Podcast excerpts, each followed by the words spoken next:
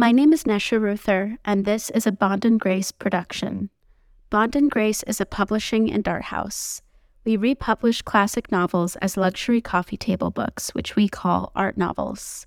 Each art novel contains three essential ingredients every word of the featured classic novel, annotations from our PhD scholars, and the original work of emerging artists. Today I'm joined with my colleague Maggie Lamack, the Bond and Grace art director. We sat down with two artists featured in the Secret Garden art novel, Abigail Matheson and Abby Olsen. Together, we discussed the rich legacy of traditional forms of art making and how they can be applied to the modern world.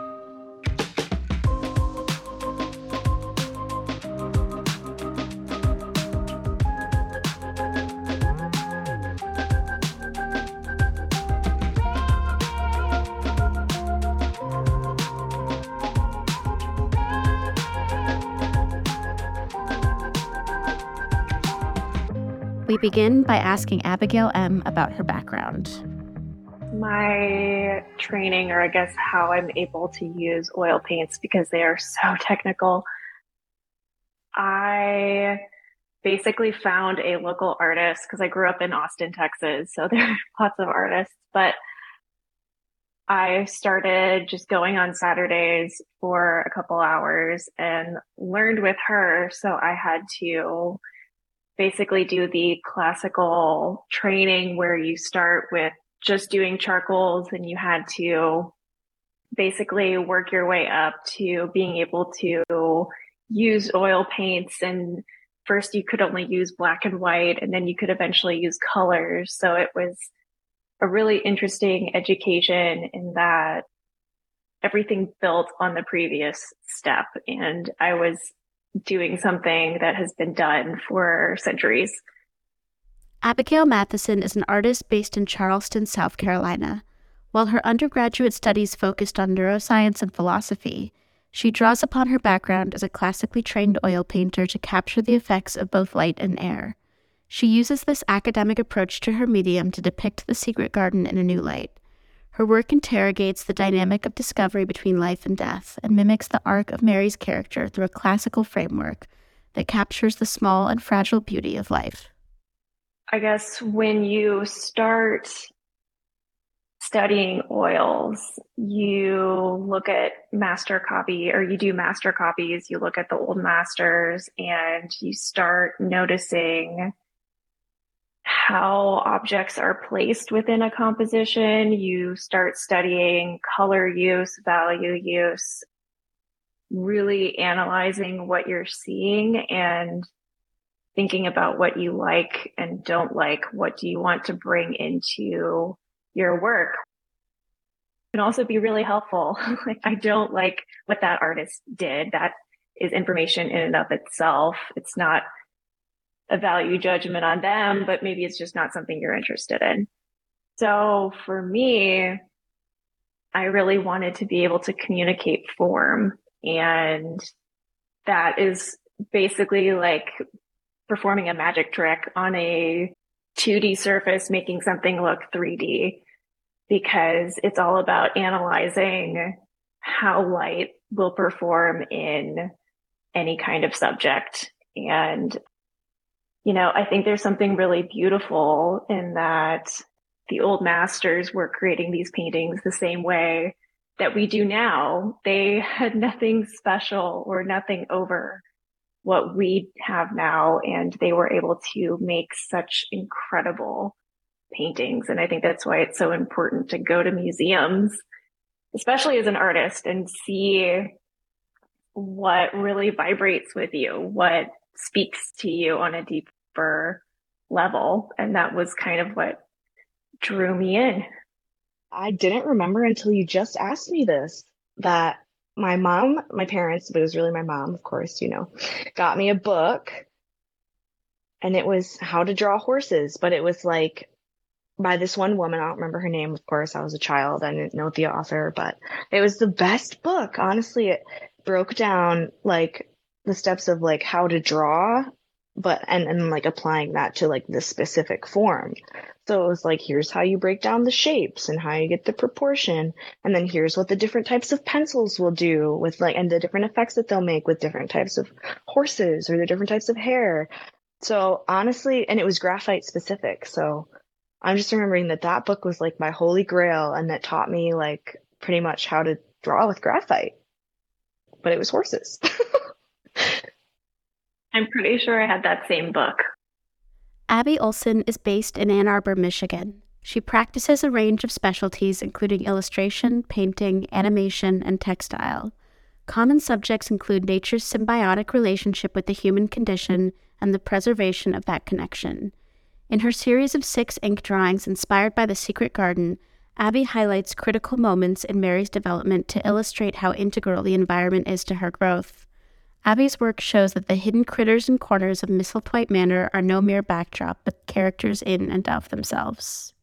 I totally respect the graphite medium. It's, but I do like something straightforward like a graphite that just you put it on the paper and that's the mark it makes, and you can manipulate it a little bit. But, but yeah, drawing and painting are so so different. Since I grew up drawing, it's very straightforward to me, and painting is adding colors, like adding a whole nother like it's not, I was going to say a whole nother planet to the solar system, but it's like a whole nother galaxy. Like it adds so much. And I got to escape that a little bit with the secret garden, which was, it was kind of nice getting back to my roots of black and white in the secret garden. But well, I think drawing with graphite is harder in a lot of ways because I feel like I can hide mistakes in pretty color and you can't really like you have to be really honest with graphite. Like there is no hiding.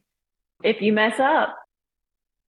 I think when we think about self-expression the idea is that it's really organic and spontaneous and it may not there may not be like a method to the madness. But for your creative practices that's obviously not true. I mean oil painting demands technique as graphite does as well. And so how do you see these practices informing creative expression?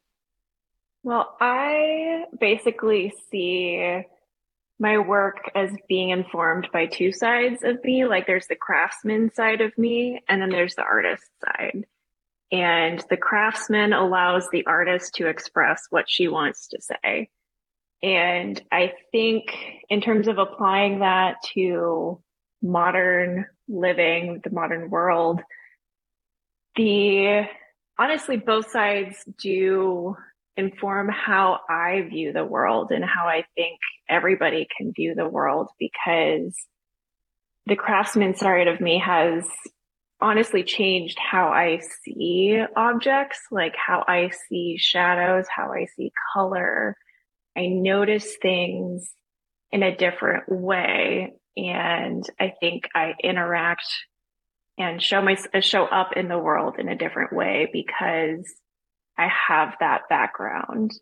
And it's weird because I, like, oh my gosh, do you see that shadow? Like that shadow is so beautiful. It's so soft. Like, do you see the color? Do you see the shape? Like, it's incredible, but it's like from a stop sign or something. Like, it's not something that you would innately think as being beautiful. It's not like a still life setup.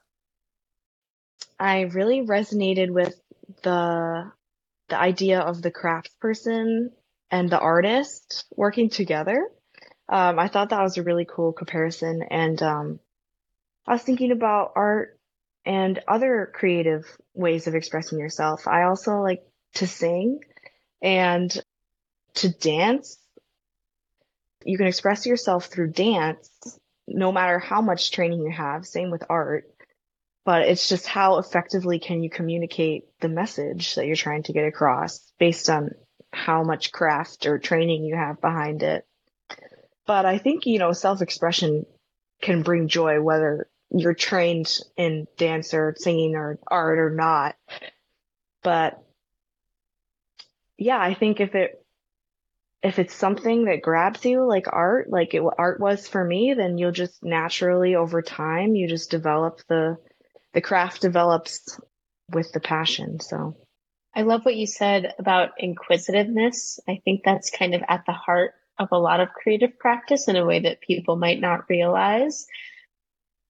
And so I'm curious, you know, Abigail, particularly at least my perception of like oil painting feels very auspicious and inaccessible.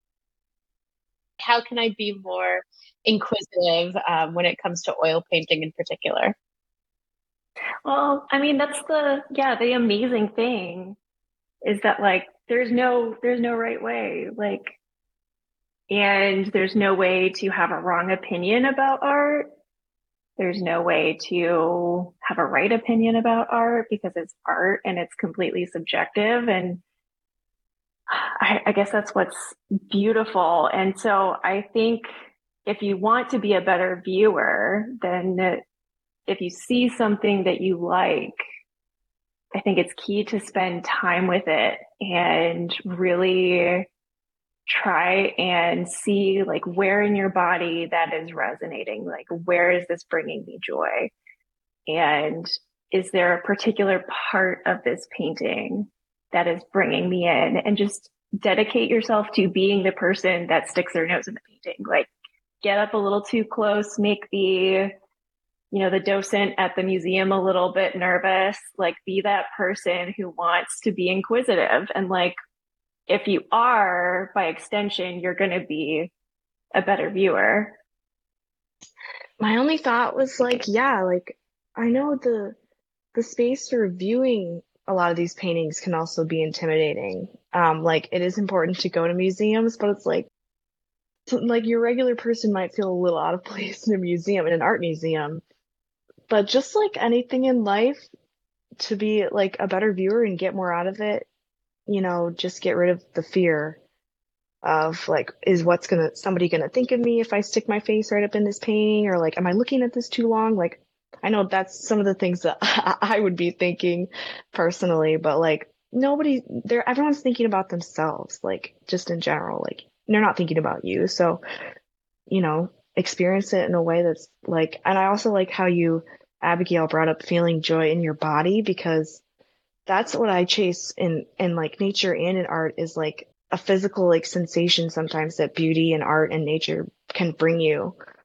And, uh, yeah, just don't be afraid to, to get in there and get into those museums because they're, they're for the public. They're for you.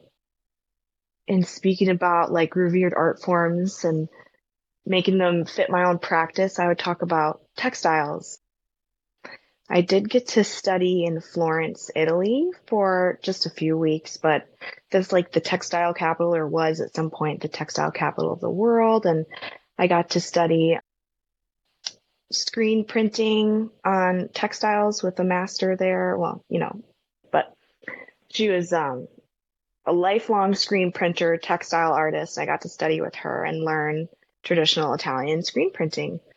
And I was able to take that and kind of put in some subversive kind of imagery in my own practice, but still using like the old, the regal and traditional like style of patterns that they would use in their textiles that very like, that's still very pleasing to the eye and traditional like overall look, but when you would come up closer and see what the actual subjects of the patterns were in my, you know, textiles, it was I was able to include some different modern modern subjects and some comments on environmentalism and consumption, which ended up being a cool project, a way to kind of merge the new and the old with those traditional techniques and then kind of modern ideas. And how did that play out in your um, pattern because you did the pattern for the secret garden too. Abby O's three patterns, lavender, ivy, and clover, show endangered flowers against a backdrop of emerald, pastel green, and purple. The beautiful design bookends the Secret Garden art novel, gently transporting readers into Frances Hodgson Burnett's world. In creating the pattern for the Secret Garden, I was doing research on like how do we make this a bit more meaningful than just pretty flowers? Because it's going to be pretty flowers. but, you know, I know Maggie brought to my attention like flowers can have so many different meanings and have throughout historical context and, and throughout, you know, even pattern making and textiles. And so I was able to find some flowers that are endangered actually in the UK and England where the secret garden takes place and in India where the beginning of the secret garden takes place. So those are actually the flowers that you see in the secret garden pattern. They're rare and endangered flowers. Reading The Secret Garden honestly was so felt nostalgic for me even though I'd never read it before because I I have had these moments that Mary's had, like in the garden when she sees the crocuses coming up through in the beginning of spring. We like we had those in my backyard. So like and being a very disagreeable child, I could relate to that a little bit. I'm sure my mom would agree. and like finding solace and running and playing outside and I just identified with so much how nature helped these kids that it totally brought me back to my childhood. And Winnie the Pooh was actually a big part of my early childhood.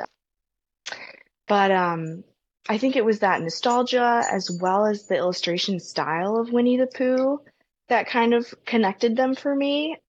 I just felt like the illustration style of Winnie the Pooh is so whimsical and and it's so suggestive. It, it's suggestive in the way that it doesn't portray everything, that it lets the readers and the kids fill in the scene with their imagination. Because it'll just be a little vignette of Pooh and Piglet just walking and their footsteps will travel down the page. So you can imagine where they're going or where they've been. And I thought that kind of whimsical, kind of uplifting, kind of suggestive like illustration would really capture the the feeling that I got from reading The Secret Garden. Abby O's illustration Piper captures Dickon reclining at the base of a tree playing his pipe. Mary and the woodland creatures alike stop to listen to him. The gentle shading evokes the transfixing calm of Dickon's personality. The use of both light and shadow give the woods a mysterious aura while depicted in stunning detail. Look closer, and you may find more creatures than at first glance.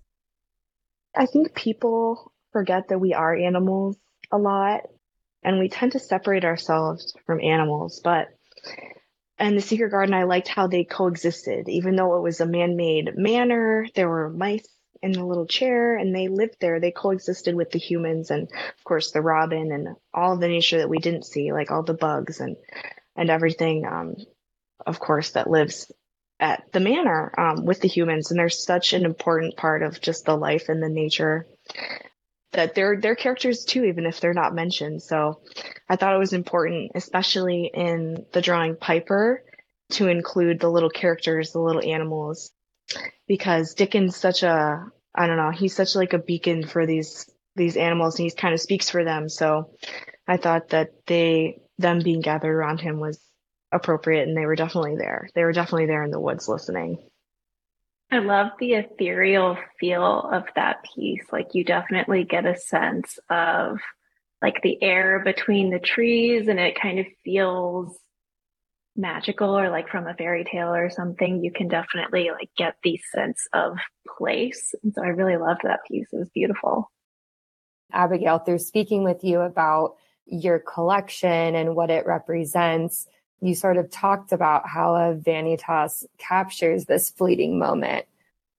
The vanitas is all about uh, the ephemeral nature of life. There's something really beautiful in that it is like such a tradition and yet it is, it's like such a solid tradition and yet it's about something that is otherworldly and is about time itself and you know not to be morbid but like it's mostly about death. And i think that is really beautiful because my work in philosophy was on death and dying. So i'm a little bit biased in this but i think that death allows us to have meaning in our life. Death allows us to, you know, want to be creative and want to express ourselves because we're only here for a short period of time. And so this subject matter is kind of the traditional way of capturing that. So there's a lot of symbolism within these paintings. So like often there will be bubbles or rotting fruit or a skull or a fly. Insects are normally pretty big or like wilting flowers, which I went with, which is a little bit nicer than bugs.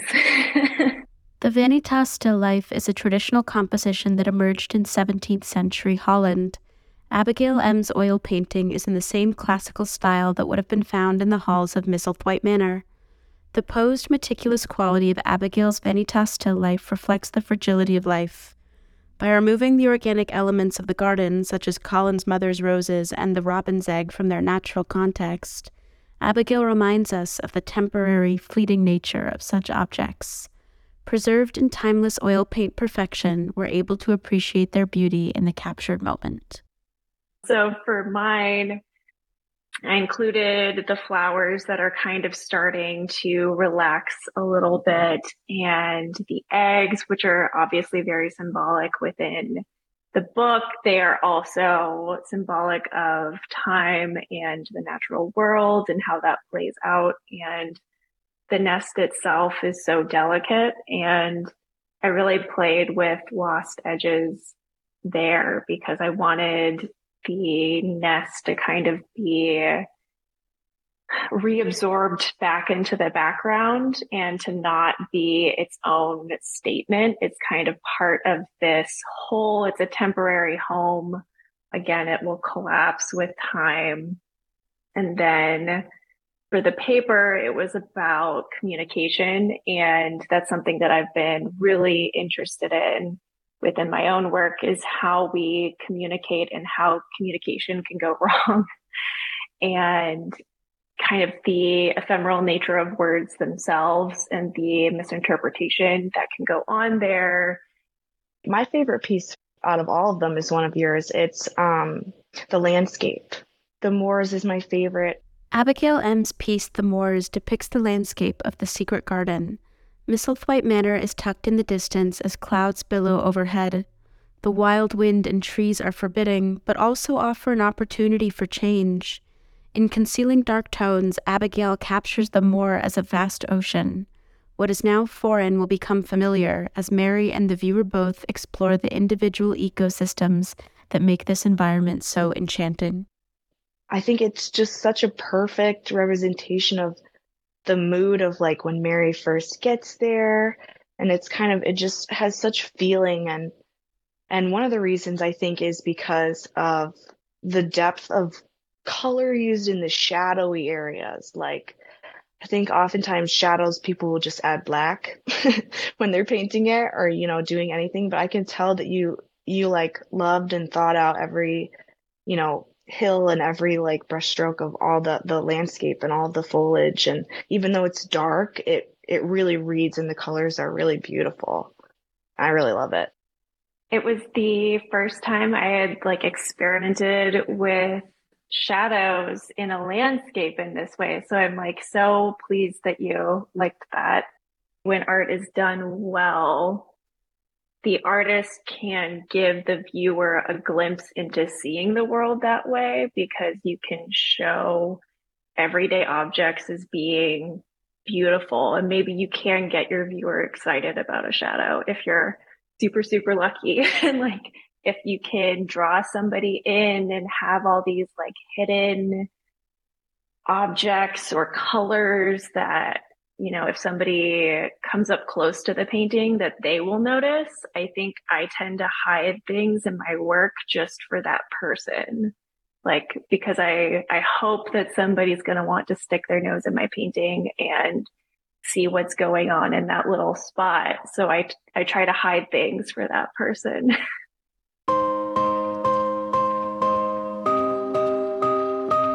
Whether hidden in oils or revealed in graphite, we are so fortunate to have these incredible artists as part of our own artistic legacy. Thank you again to Abigail M. and Abby O. for joining us today. If you are interested in learning more about the Secret Garden art novel and the work of Abby Olsen and Abigail Matheson, you can find more at bondandgrace.com. Meet us here next time for more conversations with today's best emerging artists.